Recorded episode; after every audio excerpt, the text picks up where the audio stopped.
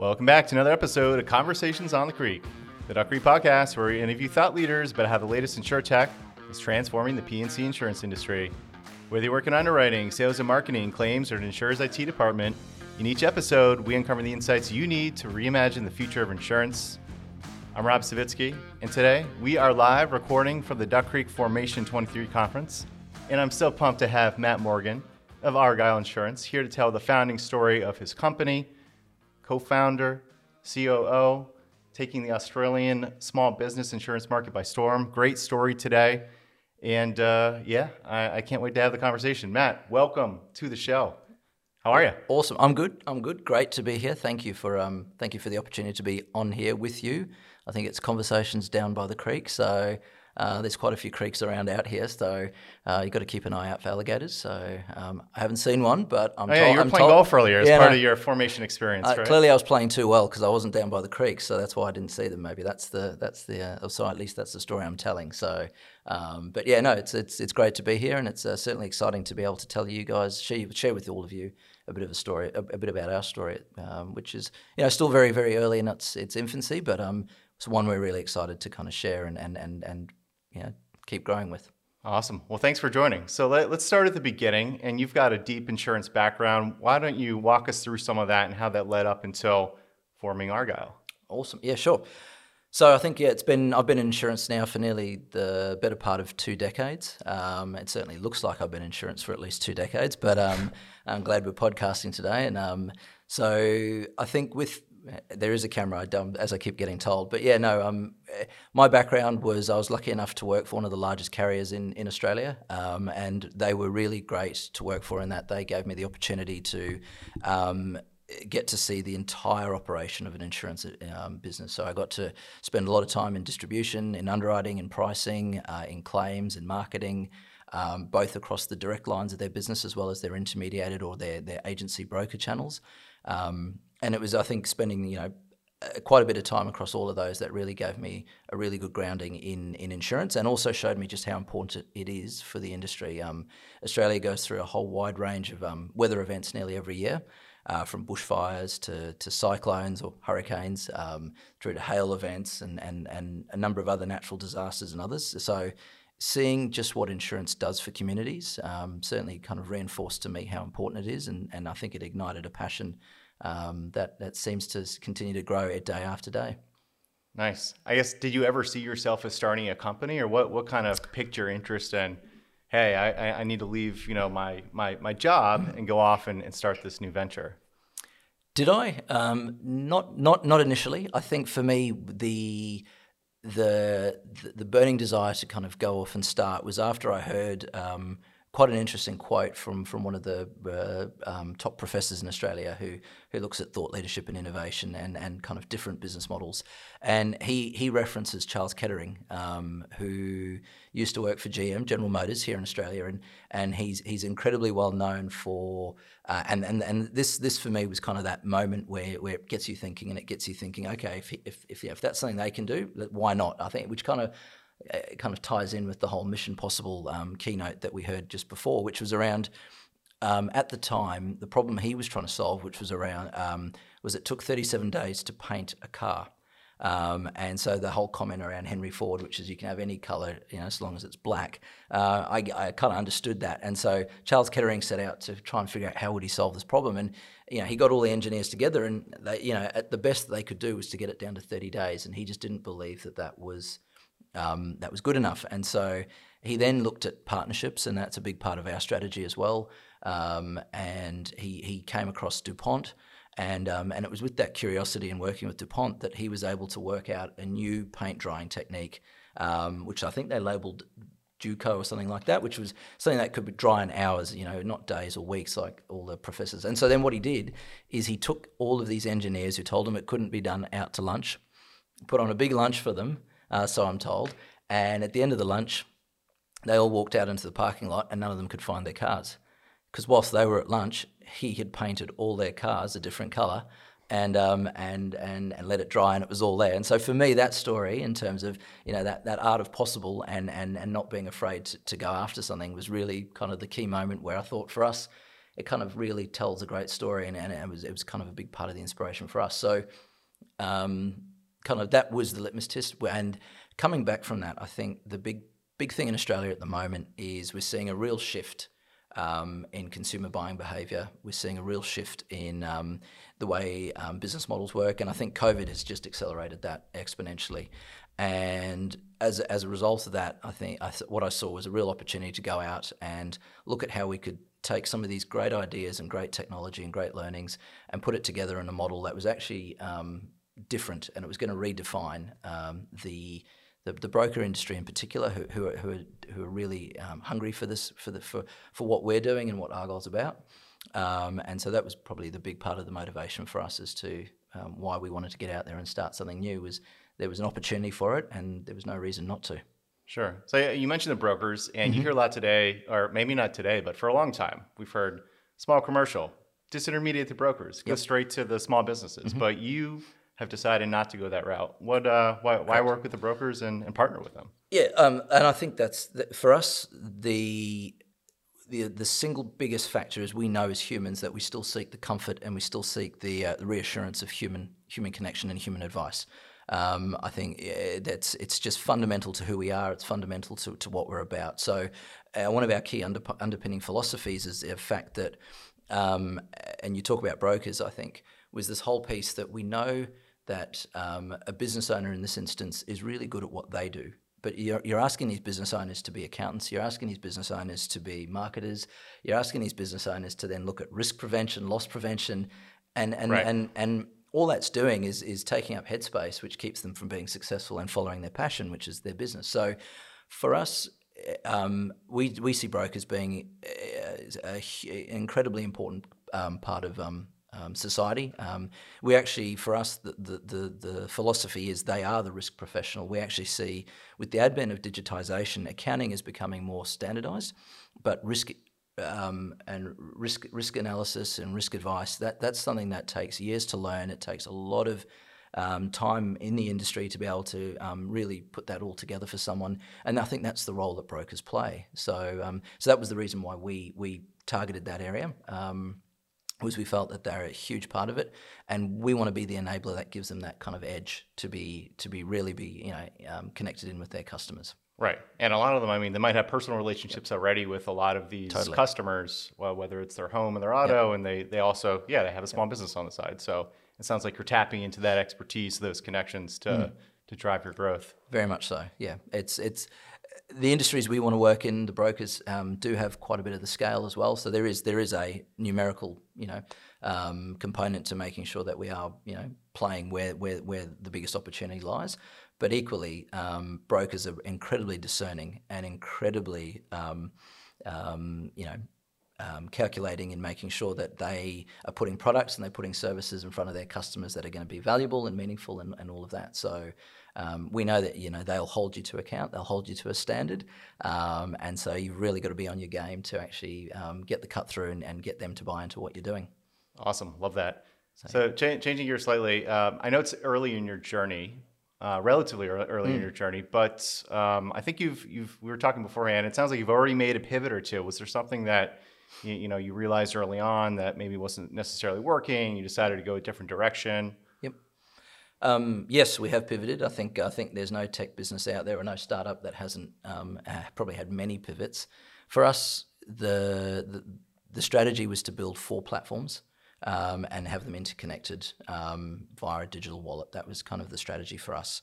Um, and one of the four pillars of those platforms was a fully full stack insurance technology business. Um, and when we got together, and, and I'd been following Duck Creek for a number of years prior to us starting, just you know other than having a cool name, it's it's it's um it was it was really it had some you know big brands that we admired coming out of the states like Geico working with this tech, so it kind of captures the headline and makes you want to know a bit more about it. Um, and so, following that story through, the whole brief to the tech teams was, we want that. We want you to go and build what they've got. Um, and after a bit of discovery work and analysis, they came back to us and said that's going to take years, and and and and a heap of people and an army of people to get you anywhere near what you're looking to do. And so for us, we'd kind of set the strategy, we'd kind of set how we were going to architect the technology, um, and that was quite sobering to have this re- reality check, I suppose. Luckily, we had it early on, um, and um, that was you know the courage of the architects to kind of call that out for us um, and so we had that reality check and we, we, we realized that actually it was better to partner which is kind of that whole Kettering model of, of finding experts like DuPont and all of that, um, and and look at how we then form a long lasting partnership that, to enable us to move quicker. So it's that old you know old proverb of if you want to go fast, go alone, but if you want to go far, go together, um, and that really kind of came through. Um, kind of came to the fore, and then and then what we did is we had to look at the broader market to see what was out there, um, and did a bit of analysis, which actually was great for us because it helped broaden our knowledge of, of the what ifs.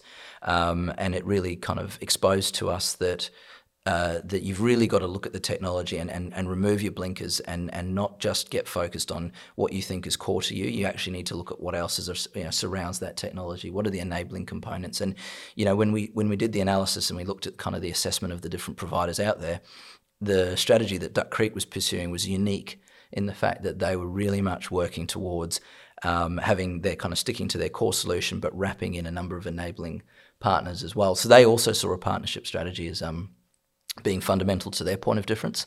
Um, and so that that for us was the exciting piece of, of we get this, we get to work with this great technology, but we also get exposed to a whole world of um, thinking and ideas that we we would never have considered. Right. Yeah. I mean, it's a whole ecosystem we're building together. Correct. Awesome. Well, yeah, we're, we're, we're thrilled, obviously, to have, have you guys on board and working with us. Um, I know you talked about, you know, call it outsourcing or building, you know, taking some of the tech out of house, working with us and other partners in the industry. Can you maybe talk about your philosophy towards building the team itself? Obviously, you've come from the industry. Mm-hmm. How are you thinking about, you know, differentiating Argyle through the personnel that you bring in? Mm. Um, that's that's for us is probably one of the most important parts of of the longevity of the business itself. So, um, as I said, brokers are incredibly discerning. Um, there is an element for them around making sure that they're testing your knowledge of the industry, and, and, and, there is there is that element of you, you need to have worked in the industry to um, to, to have a level of credibility. Um, so, in building the Argyle team, we set about looking for people who were curious. Um, we looked for that cultural piece, that cultural alignment, not only in our partnerships but also in, in the team itself. Um, and we, you know, we were looking for people that were keen to take on a challenge, who weren't scared by the the ambiguity of, of you know sitting there in a room and going, yeah, um, you know, this is what we're being told by reinsurers, but we don't want to do that. It's um, let's actually so how can we go about finding ways to actually um, really challenge the status quo?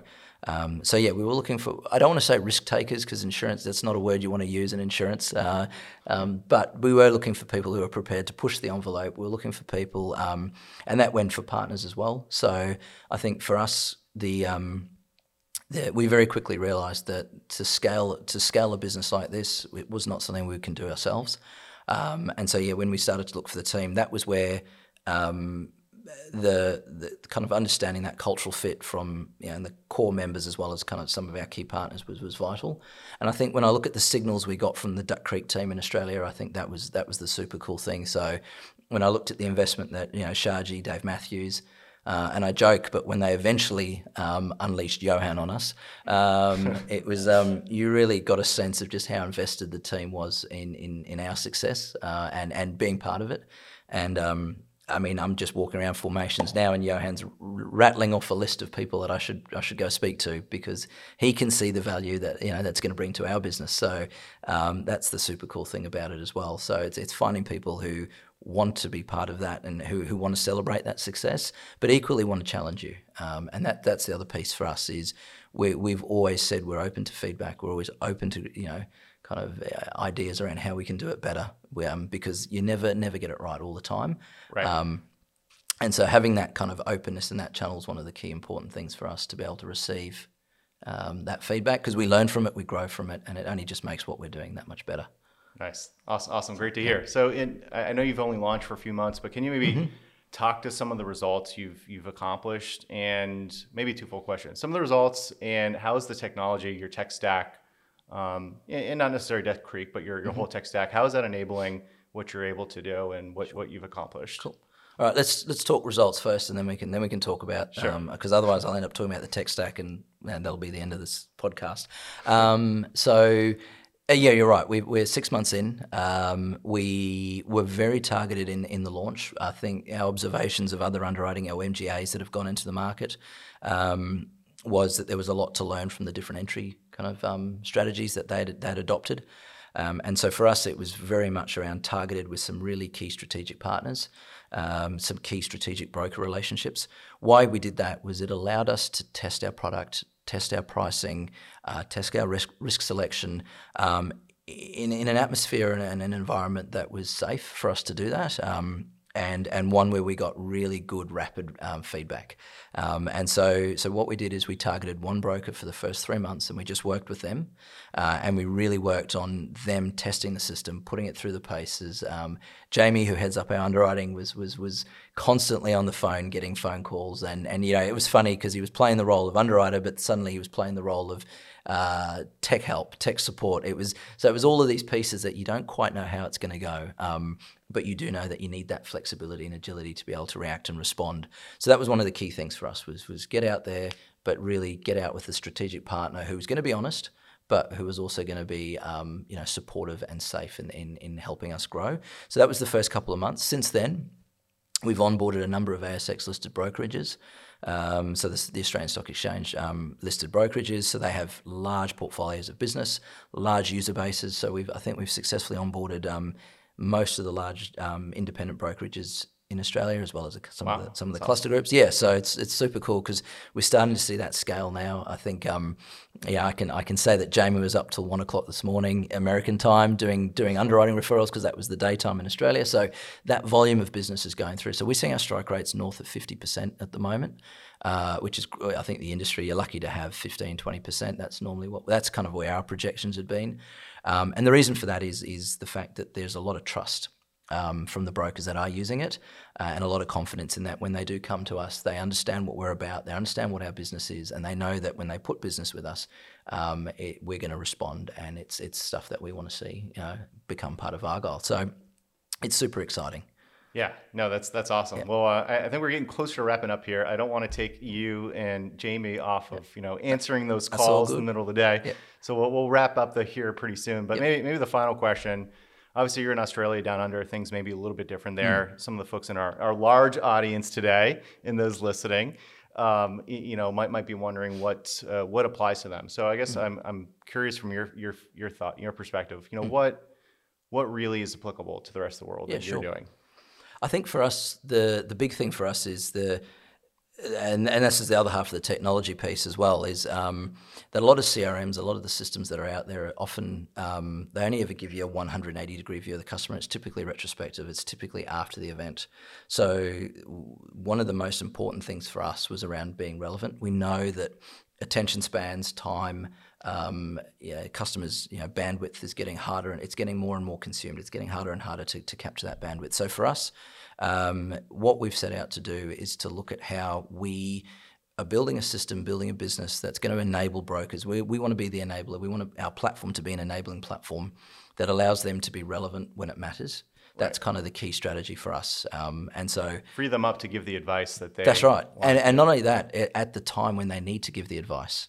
So I think that's the other key component here is what we're seeing is too often it's anecdotal. There's a lot of an onus put on the customer to, to actually inform the agent or broker that they've actually purchased a new asset or done something like that. So the platform we have taps into some of the cool technology around open banking, some of the accounting software that's out there that enables um, the broker to be informed almost in real time about any changes in the business, which then enables them to do what they do best, which is look at the risk and actually interact and advise. Uh, and it, so that's the key piece for us is we want to get brokers away from all the time-consuming administrative administrative um, tasks that they do, and actually get them through out in the field working with customers, which is what they do best. It's what they love. It's what energizes them. So for us, that's kind of the key thing is we want to give um, give back to that.